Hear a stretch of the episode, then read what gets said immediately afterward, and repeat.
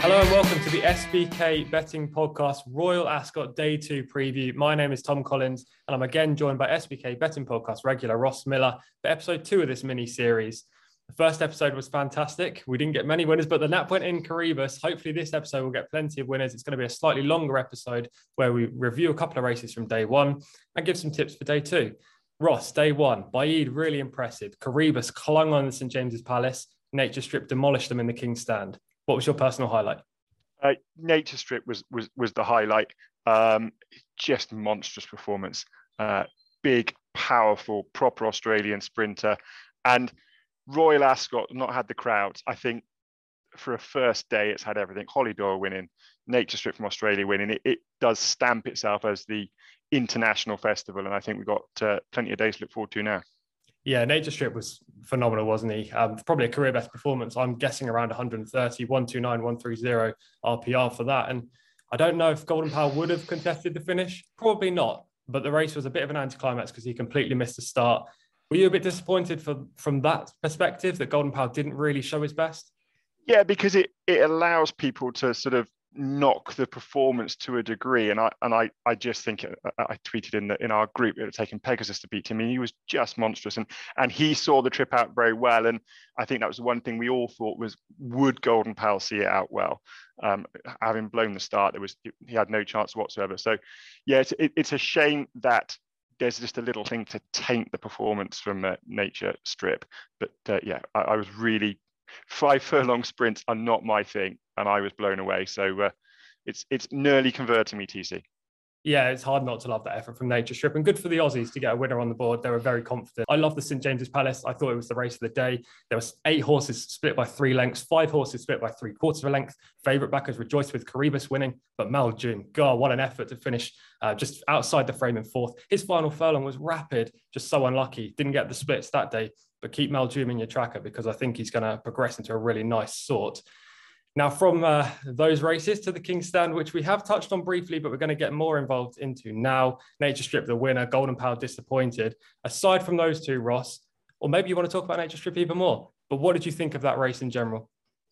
I, I just thought it showed that the confidence they had was was was very well placed. I mean, the winning margin was huge. Um, you feel a bit sorry for James McDonald's. I actually, got to get off him on uh, Saturday if he turns out again. Um, I, would be loath to get off him. I'd be doing everything I could to stay on him because he saw it out so well. It's hard to fathom how anything can can get close to him.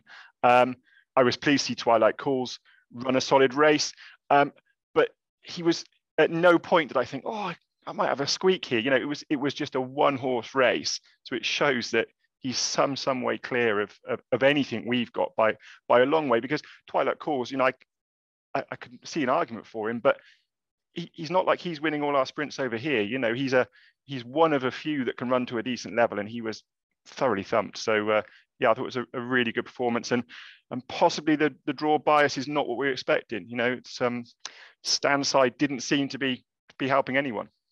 No, not at all. I think drawing the horses drawn low are the ones to focus on tomorrow and day two. Good selection with Twilight Calls. I have to say he ran much better than I thought he was going to. He finished second. Third was Acklam Express, 200 to one. He ran a screamer for Nigel Tinkler. Worth uh, putting that horse in the tracker as well for future engagements. That was a very tough task for him today, but he ran in lights out to finish third. Let's move on to Wednesday, Ross. Um, the featured event is the Group One Prince of Wales Stakes at 340. Excellent event. We haven't got the quantity, but we have got the quality. Grand Glory is the lowest rated runner in the field, but he's won the Group One Prix Jean Romanet. You've got Lord North in there, a three time Group One winner. You've got plenty of talent. I'm not going to touch on our main selection because I'm sure you're going to mention him, Mr. Bay Bridge. Yeah, he, for for me, up until this week, his win at Sandown last time was was the the standout performance I'd seen this year. Um, I loved everything about him. I'm a big fan of horses that that relax. I mean, partly because I'm around them all the time, and the ones that don't relax are actually quite hard work. But so relaxation in a, in a horse always endears it to me. And then just the way he quickened up and galloped through the line, it just really liked the performance. Um, and I, I think he's going to take all the beating tomorrow. My one sort of concern is where's the pace going to come from in the race? Um, everything I can see wants to get a bit of a lead. Um, I wonder whether the Japanese horse under Cristian and Demuro, second in the Sheema Classic over 14 furlongs, whether they'd perhaps try and make use of his stamina and, and give a bit of a toe. But I could see a scenario where perhaps Ryan Moore makes his own own running, which would perhaps throw a bit of a question mark into it. But I, I think he's still massively progressive, and I, I think he'll take all the beating tomorrow.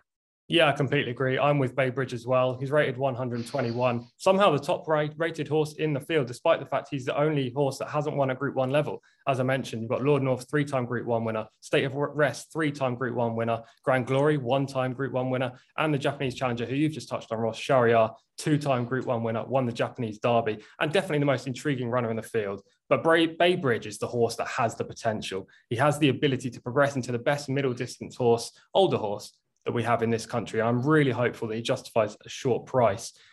Who's the biggest danger to Bay Bridge? I, I could see Lord North actually running a running a big race. He's he's solid.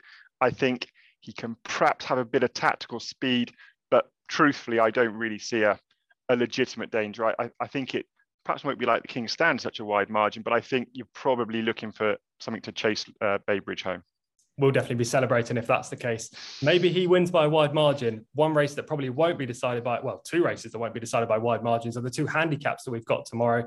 What horse stands out to you in either of those races?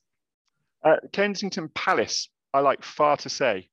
Um, he's been really progressive. He only made his racecourse debut a year ago, ran a really good race last time.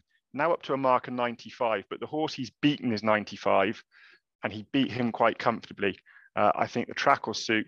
George Margarson is a, is a trainer I always like. You know, he often has big price runner at Royal Ascot.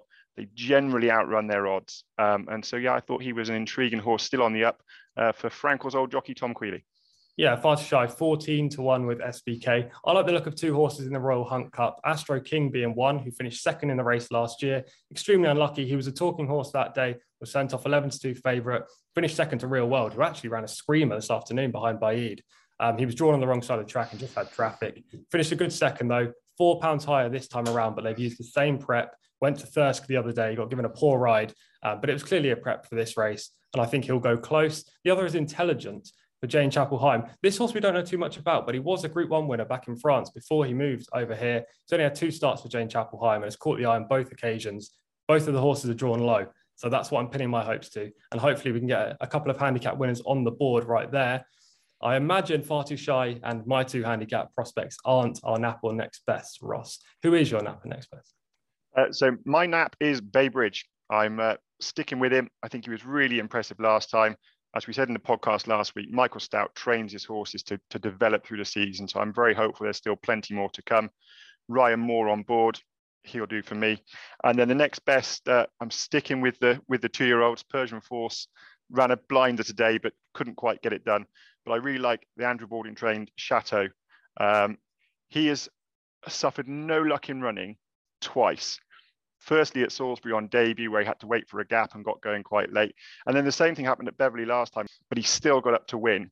I think if he can get finally a bit of luck in running, we have not seen the best of him. Stiff finish or suit.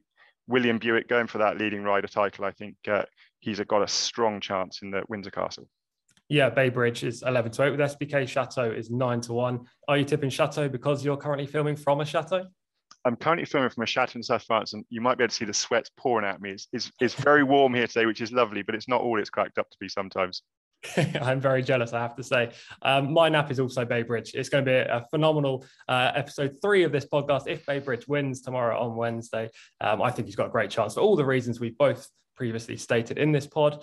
My next best is Anchorage. He runs in the 305 for Aidan O'Brien in the Queen's Vase. This is a race that Aidan O'Brien has dominated over the last 15 years. He's won it on seven occasions. In those eight occasions he didn't win, four times he's trained the runner up. This is a race he targets with his up and coming stayers. I think Anchorage is just that. We're yet to see him over this kind of trip. He was last seen over one mile, two furlongs, now steps up four furlongs to one mile six. But his pedigree suggests it will suit, as does his running style. And I liked how he shaped at the Curragh last time out.